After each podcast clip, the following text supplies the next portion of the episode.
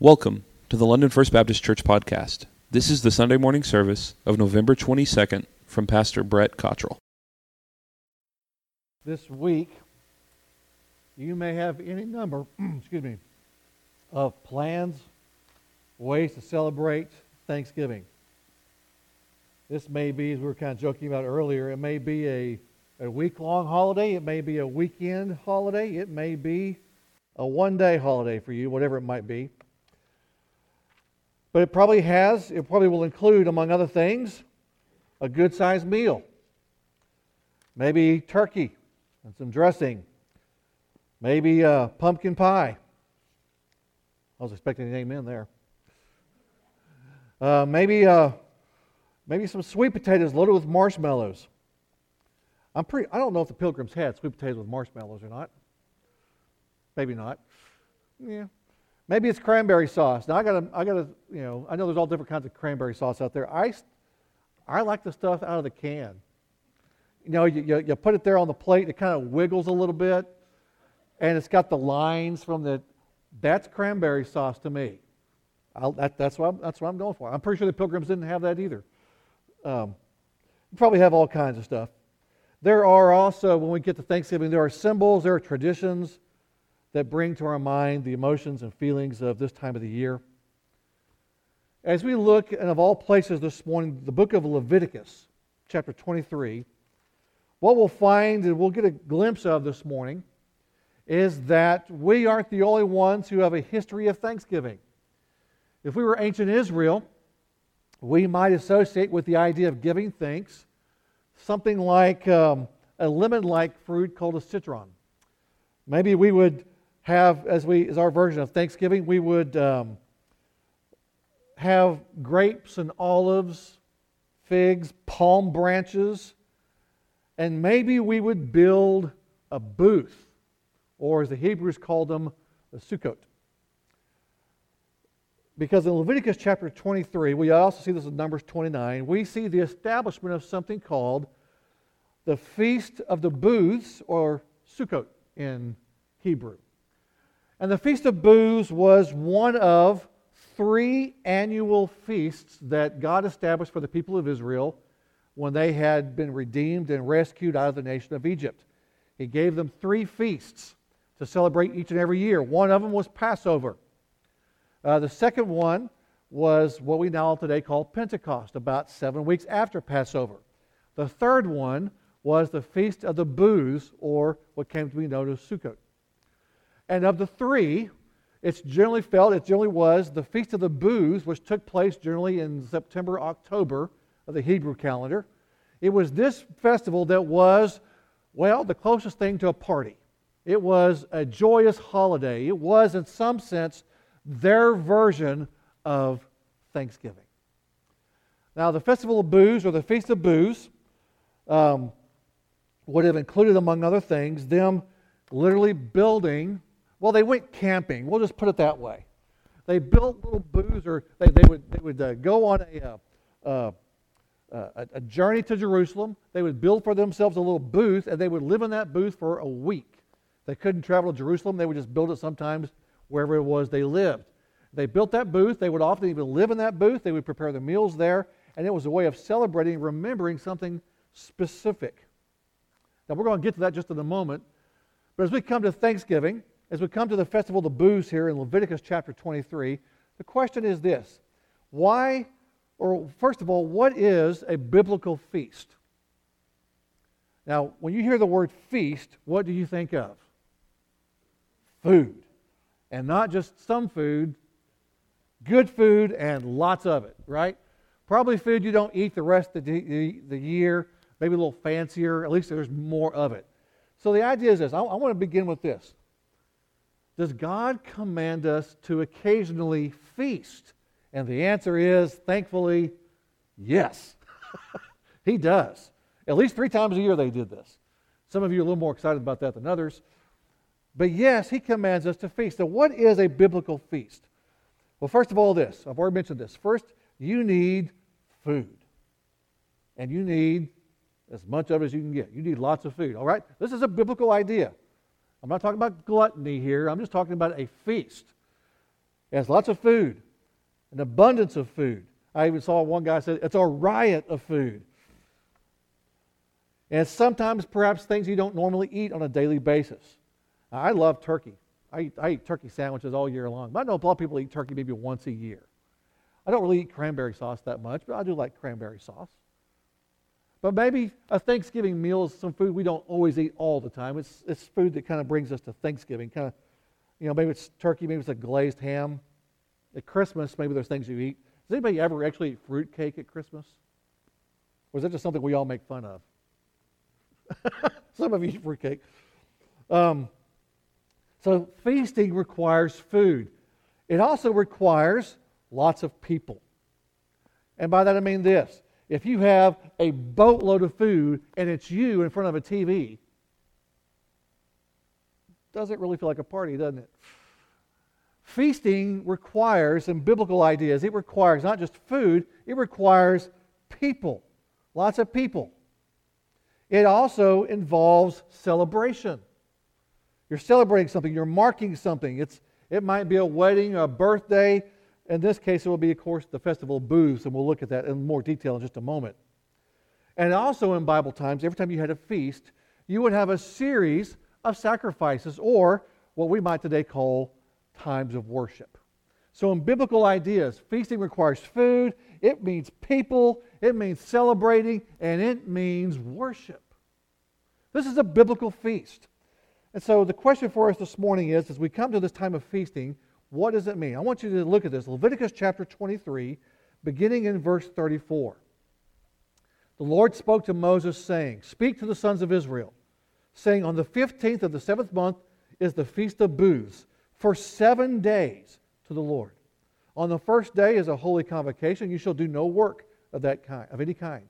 For seven days you shall present an offering by fire to the Lord. On the eighth day you shall have a holy convocation and present an offering for, by fire to the Lord. It's an assembly. You shall do no laborious work. These are the appointed times of the Lord, which you shall proclaim as holy convocations to present offerings by fire to the Lord, burnt offerings and grain offerings sacrifices and drink offerings, each day's matter on its own. Now, there's more details here. Verse 41 You shall thus celebrate it as a feast to the Lord for seven days in the year. It shall be a perpetual statute throughout your generations. You shall celebrate it in the seventh month. You shall live in booths for seven days. All the native born Israel shall live in booths. So, this was the festival that was set up. And by the way, this this feast was so important that in the Old Testament prophet of Zechariah, it even gives a glimpse of the future and says that in the days to come, when God establishes his kingdom in Israel and there's, etern- there's an eternal kingdom, that this festival will still be celebrated. So this is a big deal. Now, for most of us, Thanksgiving will be one day, maybe Thursday. Maybe a couple of you could do a little traveling and may stretch out to two or three days. But how long was this feast? Seven days. How many of you up for seven days of turkey and dressing and cranberry sauce? All right. so, some of you are like, I don't know about you. I like, I like the two weeks of leftover turkey. I, I do. I mean, you eat the turkey on day one, and then you have some. So you eat. You know, we always eat at lunchtime. You know, turkey dressing about 12:30 or 1 o'clock on Thursday, and then we eat it again at about 6 o'clock, and then sometimes just for breakfast the next day um, maybe even for lunch on Friday. And then we'll take a break, maybe a pizza. And then Saturday, guess what? Turkey. The dressing at that point is starting to run out, but you know. And then you find for the next week and a half creative ways to use the rest of the turkey turkey tetrazzini, turkey spaghetti, turkey sandwiches, turkey meatloaf. I don't know. I'm just I'm making stuff up now. What? Turkey tacos on Tuesday after Thanksgiving. Uh, okay, there you go. It's a Taco Tuesday.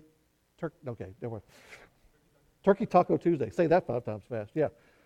It's a, it's a, it's a seven day feast. God had for the people of Israel to each year set aside these seven days to feast, to worship, to celebrate, and to be with one another as a people of Israel. God set this up.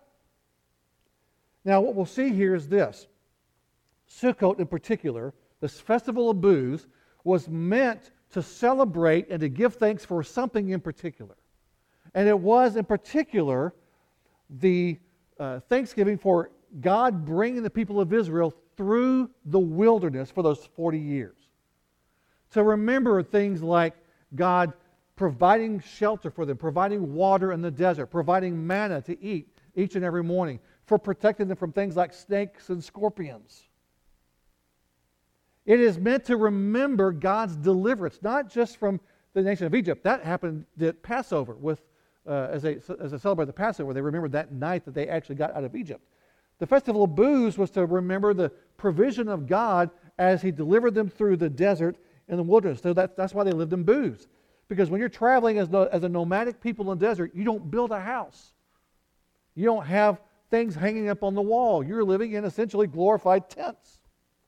Little man made booths that could just be taken down and, and put back up in a moment's notice. Maybe he doesn't even have wood. Maybe you just got canvas or you're just hanging some sheets on a string, whatever it might be. You're living like that. They lived like that for 40 years. So they would build these huts. They would camp out, if you will, for a week to remember how God had sustained them through the years in the wilderness. Now, there were some rules here. If we were to go back into the more detail in Leviticus and Numbers, it, this, this booth had to have four walls. It had to have a roof of pine branches, but you had to be able to see through the roof. They didn't want, had, you had to be able to see the stars at night through the roof. So, in other words, if it rained, yeah, you got wet. Of course, you're in the desert, so it probably doesn't rain a whole lot. But this is what this was meant to do to remind them of how God had provided for them. And so they would take a week every year to go camp out and remember what it was like for God to sustain them through the desert. That was Sukkot. So, why of all things, why of all things would God say, I want you to remember what I've done, through you, done for you through the wilderness, and I want you to remember that by going out, camping out, hanging out with your folks, and feasting for a week? Why, why would that be it? Well, let's, let's look at this for, for a moment. Um, first of all, this. I mentioned to you a few things that a biblical feast was. First of all, you need food. Why would God command a feast to remember his provision for them of things like manna through the wilderness? Well, we already talked about an abundance. That a, kind of a, a feast kind of means that there's an abundance of food. You're, you're kind of going out of your way to make a big deal of it. Let me ask you a question. Let me, let's tie this together like this. How big, how abundant is God's mercy and grace? How profound is God's compassion? What are the limits to his resources? Well, of course, the answer to all these things is they're huge. There's almost no limits to his resources. There, there is a, an abundance of God's provision. So, what better way to celebrate God's profound grace and mercy than with an abundance of whatever it is we have? Imagine this Christmas is coming up here in just a few weeks. Imagine that, whatever the circumstances are, you decide to uh, give someone a lavish gift. You know, all those car commercials this time of year, it's got some husband giving his wife a, gi- a car with a big giant red bow on, on the hood of that car. Sorry, Angela. Not happening. I've actually never given a car or gotten a car for Christmas, you know. But okay, know, you, know, you get a, you, know, you get a, if you get a brand new 2020, 2021 vehicle, you're going to spend tens of thousands of dollars. So you've decided, whatever the gift might be, you've decided to give this lavish gift. And on Christmas morning, you give the gift, and they go, hmm. and they move on to the next thing. How would that make you feel as the giver of that gift? If you spent 20,000 bucks on a gift, what do you expect from the person when they open it up? I expect some jumping up and down. I would expect some shouting, some hallelujah, I love you forever. You know,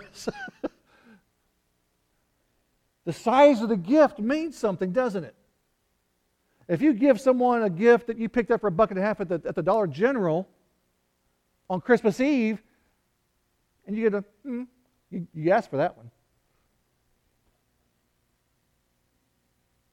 But you give something lavish, you expect a celebration, don't you? You expect something big. Look what God has done for the people of Israel. Look what God has done for us.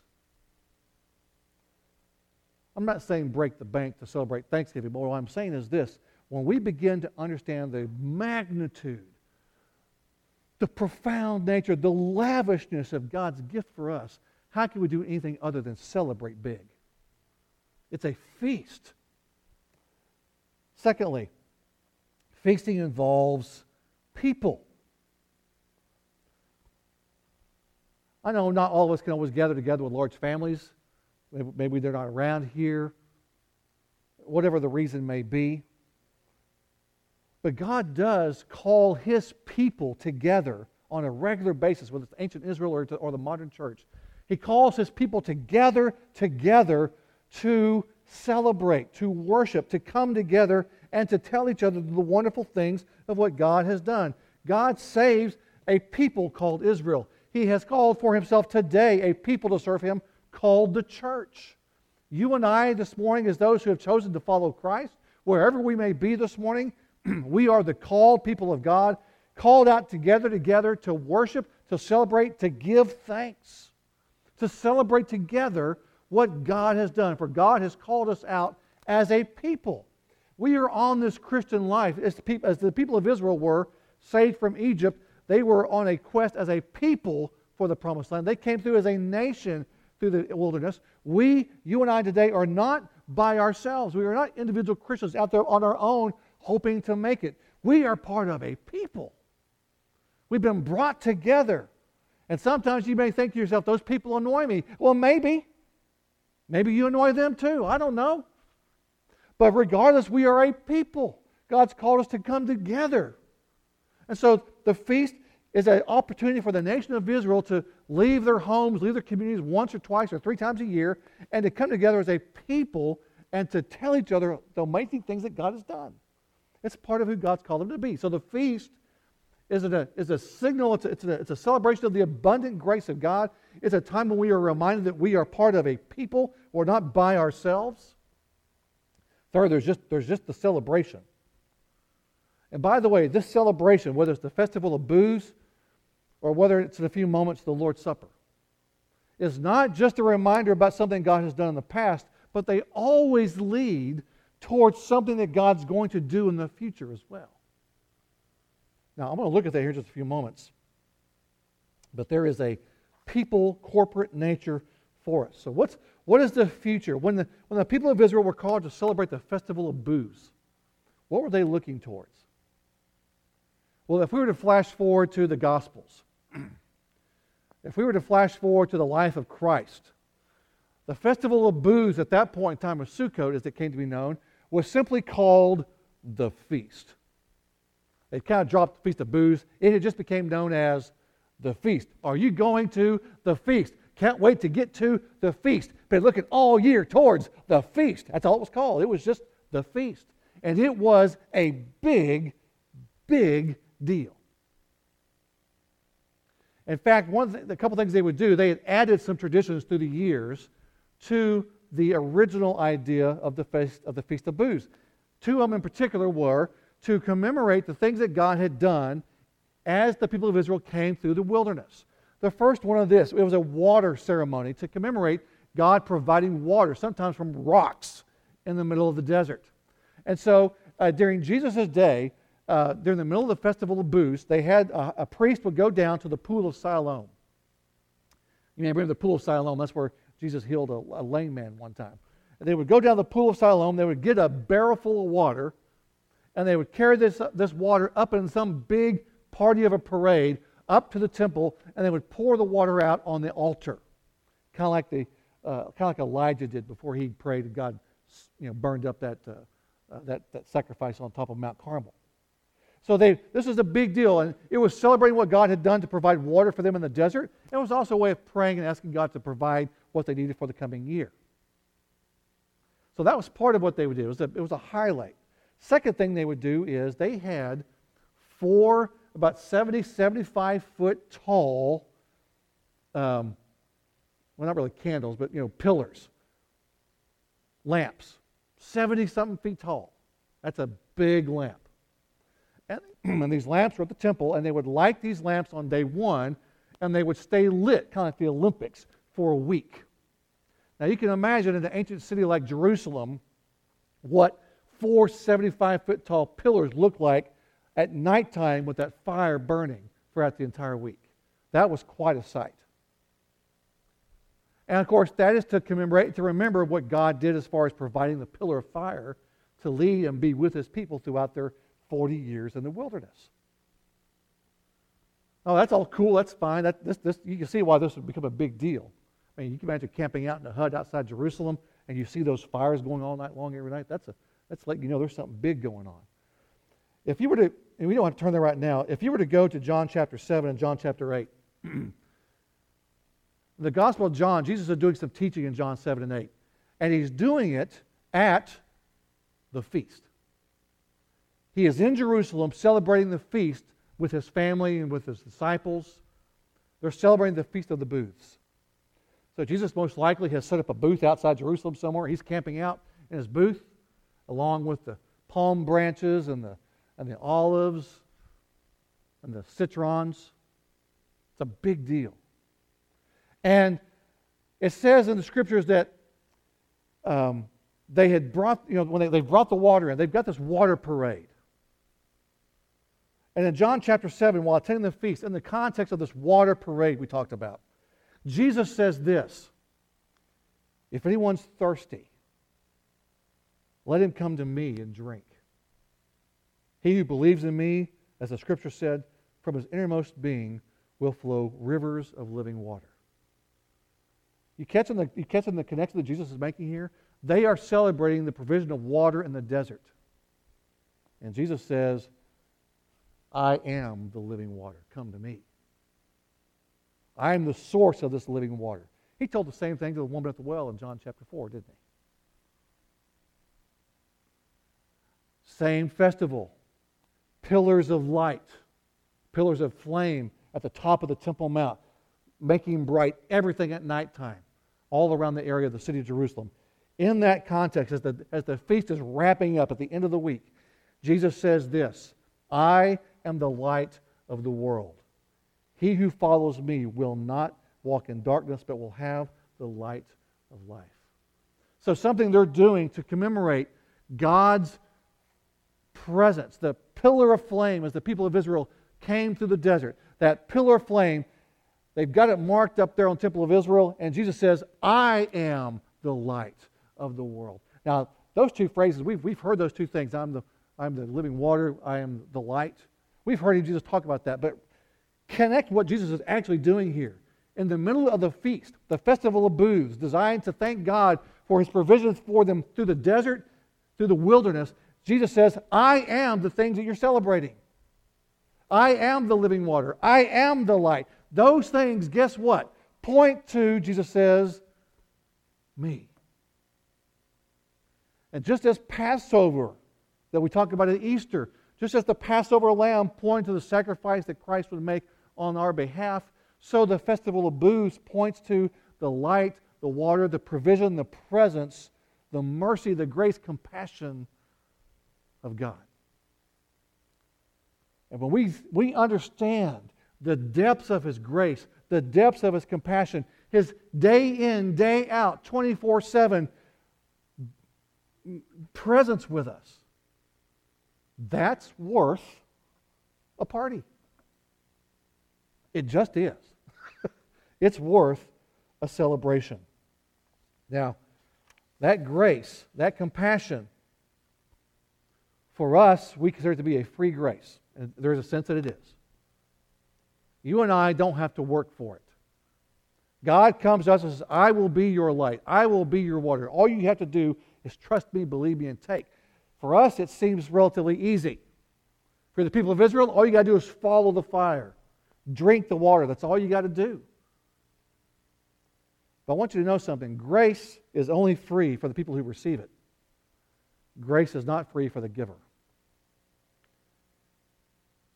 For Christ, the one who would be our flame, who would be our water, who would be our provision, who would sustain us through the desert, for him it cost everything to do that. Maybe over the last few weeks or even the last few months, this year has seemed for you like living in a desert. Maybe your life has been exhausting. Maybe spiritually you have felt dry. Maybe you've wondered where God is. Maybe you've been lonely. Maybe this year has simply been difficult beyond words. And maybe you come to Thanksgiving just done. Just done. Tired.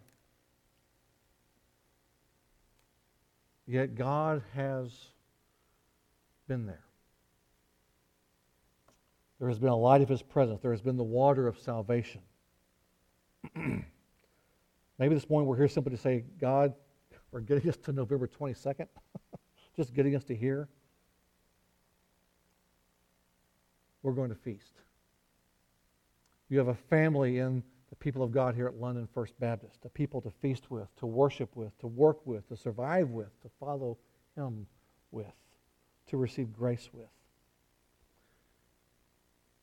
Even if you feel like you're still in the wilderness, the times of difficulty before we get to the promised land, deliverance and God's presence of the fire and cloud, water are still here.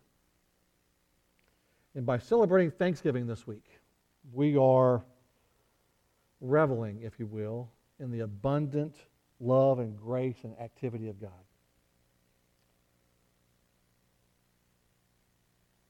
But by the way, God rarely tells us to remember just for the sake of remembrance's sake. When God tells us to remember something, it's always because there's something we're looking forward to in the future as well. For us this morning, as we come to celebrate, as we come to a time of thanksgiving, we're going to celebrate God's deliverance of us through our sin. Romans chapter 5, verse 8 says this But God showed his love towards us in that what? While we were still sinners, Christ died for us. While the people of Israel were still rebelling against God, they were slaves. While they were sometimes still rebelling against God, they were still coming through the wilderness, and yet God still rescued them. He was patient and merciful and compassionate, and He brought them to eventually the promised land. And this morning, God has, through Christ, offered us salvation through the desert. And when we feel like we have nothing else, He, has, he will bring us through. So this morning, we celebrate God's deliverance of us through the desert, through our sin. As we do so, we look forward to a heavenly celebration when we will, in fact, feast at the wedding supper of the Lamb. And we do these things today not by building a booth and hanging outside the temple in Jerusalem, waving palm branches. We don't really even ultimately do it by having turkey and stuffing. The way you and I do this this morning, the way we celebrate God's provision through the sin, through the desert, the way we look forward to the, the, the feast that we will one day have in heaven is that we take the bread and the cup that we call the Lord's Supper. Normally, uh, on a Sunday before Thanksgiving, we gather together on Sunday evening for a big fellowship meal in the fellowship hall across the street. We pack out that thing. We're elbow to elbow. Remember what that was like? And we have a meal, and we laugh, and we talk, we tell jokes, we enjoy the fellowship of the people and we have the Lord's Supper. We have the meal that God established through Christ. So when Jesus says, take the bread and take the cup, we realize that just as He sustained the people of Israel through the wilderness, He will save and sustain us through His body and His blood. So there is no more appropriate way no more celebratory way, no more fitting way than to begin a week of feasting, a week of thanksgiving, than to take, the cup and to take the bread. Now, we are going to, we're going to do that. It will look different. So if you were in the room here this morning, you have something that looks like this. Looks like a little coffee creamer thing. It's got two little wrappers on top. If you will undo the top one, that top one, it's a thin one, you will uncover the wafer. I invite you right now to do that, to open it up. Looks like this. And Jesus said as he had his disciples that night, the night before his crucifixion, the night before he actually gave his body, when he said, This is something new to do. He said, Take this, which is my body broken for you. He said, Take and eat.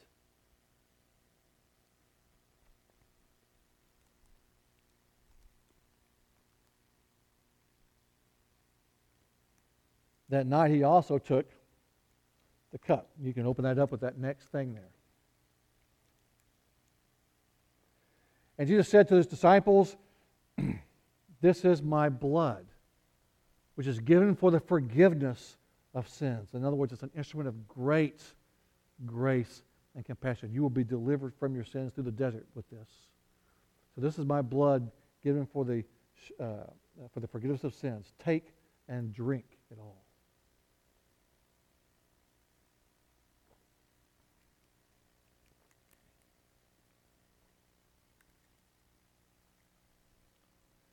Now, by our standards, we wouldn't necessarily call that a feast.